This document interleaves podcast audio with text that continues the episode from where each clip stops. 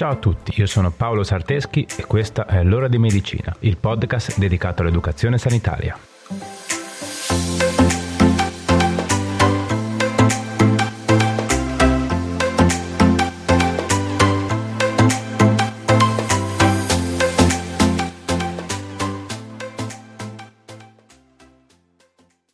Ciao a tutti e bentornati.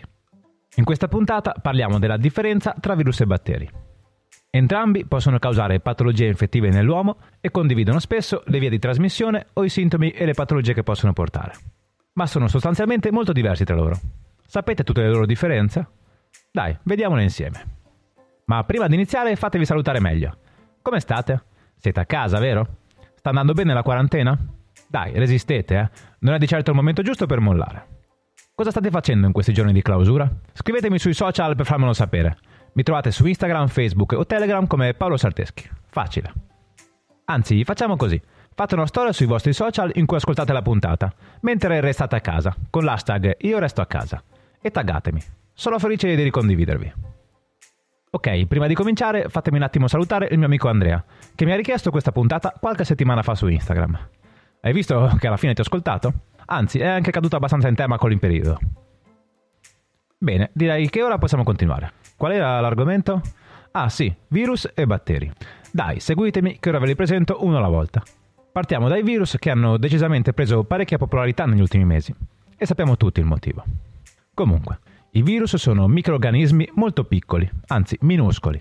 Pensate che sono visibili solo al microscopio elettronico. I virus non possono essere considerati organismi viventi. Possiamo dire che tecnicamente sono organizzazioni biologiche subcellulari, parassiti endocellulari obbligati. Che parolone, eh? Vabbè, tranquilli, ora vi spiego tutto. I virus sono microorganismi molto semplici. Sostanzialmente sono costituiti solo da materiale genetico, ovvero DNA o RNA, racchiuso da un involucro di proteine e grassi. Involucro che spesso prende forme molto caratteristiche e particolari, come nel caso dell'ormai famosi coronavirus, che al microscopio elettronico hanno l'aspetto esteriore di una corona reale o della corona del Sole. La struttura del virus, benché molto semplice, gli permette di compiere tutte le sue funzioni, ovvero l'entrata in una cellula, la propria replicazione e il trasferimento in un'altra cellula, per ripartire e così via. Quindi i virus sono sostanzialmente materiale genetico protetto da membrana proteica e grassi. Non possiedono una struttura cellulare completa, non hanno tutti gli enzimi necessari per la loro sopravvivenza e per la replicazione del loro codice genetico. Gli mancano anche i ribosomi, che sono indispensabili a produrre le proteine che costituiscono il loro involucro esterno. È quindi chiaro che hanno necessariamente bisogno di sfruttare una cellula ospite per poter replicarsi. Quindi praticamente il virus vive attaccato a una cellula ospite infettata, che usa per replicarsi e diffondersi. Le cellule sfruttate dai virus non sono per forza cellule umane o animali, ma possono essere anche vegetali o addirittura batteri. Una volta trovata la cellula da infettare, si attaccano ad essa attraverso la loro struttura proteica esterna e ne prendono il controllo. Di fatto le cellule infettate perdono la loro funzione e iniziano a produrre proteine e materiale genetico che serve alla riproduzione del virus. Con una cellula infetta il virus riesce a riprodursi milioni di volte e spesso questo processo porta alla distruzione della cellula ospite. Quindi l'azione nociva è sempre dovuta dalla presenza del virus all'interno delle cellule ospitanti e dalla sua moltiplicazione. Non esistono casi di convivenza benigna tra virus e ospitanti. La loro presenza è sempre lesiva per la cellula ospitante. Avendo bisogno di cellule da sfruttare, in genere i virus non sopravvivono molto nell'ambiente esterno, ma alcuni tipi di virus respiratori hanno la capacità di riuscire a sopravvivere comunque a lungo nell'ambiente. Come si possono trasmettere i virus? Beh, la via di infezione ovviamente varia da virus a virus. In ogni caso, in generale possiamo dire che possono entrare nel nostro organismo sfruttando qualsiasi tipo di entrata.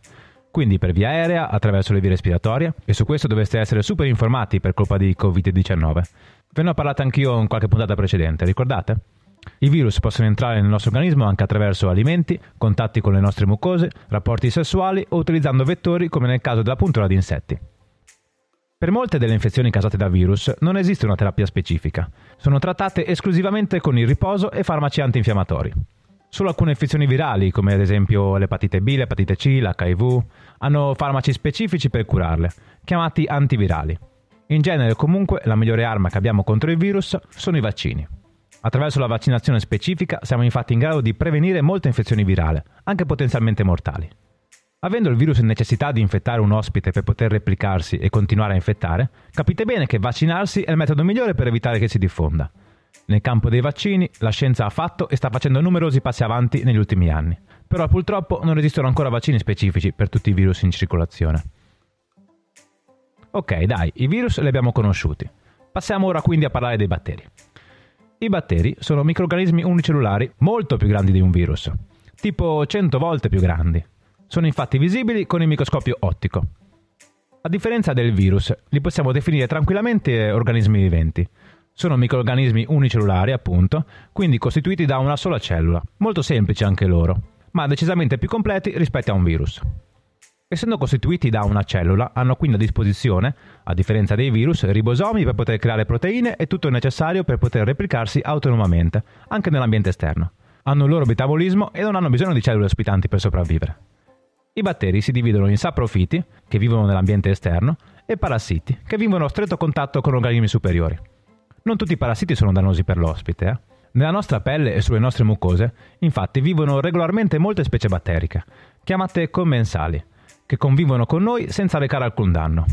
Ma anzi, la loro presenza è utile per lo svolgimento di alcune funzioni metaboliche e per le difese immunitarie. I batteri invece che sono responsabili di patologie in grado di creare danni a tessuti ed organi sono chiamati patogeni. Le vie di trasmissione dei batteri sono sostanzialmente le stesse dei virus. Possono infettare il nostro organismo entrando per via respiratoria, attraverso l'apparato digerente, con rapporti sessuali, con l'esposizione a materiale biologico infetto o attraverso vettori come le punture di zanzare o i morsi di animali. A differenza dei virus, la patogenicità dei batteri non dipende per forza dalla presenza di esso all'interno della cellula. Nel caso di batteri non sono loro che entrano dentro le altre cellule, ma lo fanno le sostanze tossiche che alcuni di loro producono, che si chiamano tossine. In ogni caso comunque si moltiplicano autonomamente e creano colonie distinte dalla popolazione cellulare umana e possono portare o meno ad un'infezione. Le infezioni batteriche possono essere curate con gli antibiotici. Ne esistono di diverse classi e sono specifici per la tipologia di batteri da combattere. Gli antibiotici non hanno alcuna efficacia contro le infezioni virali, ma essendo spesso difficile capire a che tipo di infezione siamo davanti senza usare analisi di laboratorio specifiche, spesso sono stati usati in grande quantità anche per combattere i virus cosa che ha aumentato il fenomeno dell'antibiotico resistenza. La prima puntata del mio podcast è dedicata all'antibiotico resistenza, ti ricordi? Quindi non mi sto a ripetere. Se non l'hai ascoltata, vattela ad ascoltare. Ok, prima di passare ai consigli pratici, facciamo un attimo un riassunto dei principali sintomi che possono dare le infezioni batteriche e virali. Le raggruppo tutte insieme perché spesso e volentieri i sintomi sono pressoché identici. Per distinguerli è necessaria una visita dal proprio medico di famiglia, che in alcuni casi si dovrà avvalere di esami di laboratorio per decidere la terapia migliore. Le infezioni virali e batteriche spesso provocano disturbi comuni, come malessere, debolezza e febbre, che compaiono come conseguenza di uno stato di infiammazione generale. Se colpiscono l'apparato respiratorio, sia le infezioni virali che quelle batteriche determinano dolore e infiammazione a carico della gola, della laringe, della trachea, dei bronchi o dei polmoni, con tosse, aumentata secrezione di muco e spesso febbre. A livello gastrointestinale possono determinare vomito, dolore addominale, diarrea, a livello della pelle possono causare eruzioni cutanee e manifestazioni di diverso tipo, che possono andare dal arrossamento della cute fino alla comparsa di bollicine o vescicola. In ogni caso, come vi dicevo, i sintomi di infezione sono più o meno gli stessi di quelli tra virus e batteri, quindi non potete distinguerle da soli. Ok, bene, credo di avervi dato abbastanza informazioni. Ovviamente il mondo dei batteri e dei virus è molto più complesso di così, ma a grandi linee per la nostra puntata penso di avervi detto quanto basta. Passiamo quindi ai consigli pratici della settimana.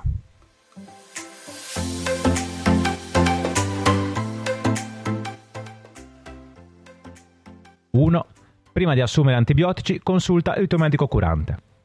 Come abbiamo visto, le infezioni batteriche e virali hanno molte caratteristiche in comune. Prima di assumere antibiotici, consulta sempre il tuo medico curante. Puoi assumere antinfiammatori da banco per trattare un'infezione acuta. Sono i farmaci venduti senza ricetta medica e li riconosci perché hanno un bollino che li contraddistingue.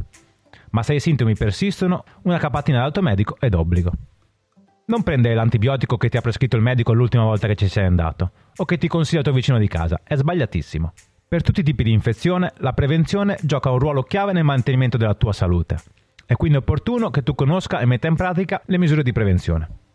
La prevenzione varia ovviamente dalla modalità di contagio del virus o batterio. Per le infezioni respiratorie, evita il contatto stretto con persone che presentano i sintomi della malattia, quindi mal di gola, tosse, starnuti, febbre, e se presenti tali sintomi evita di contagiare qualcun altro.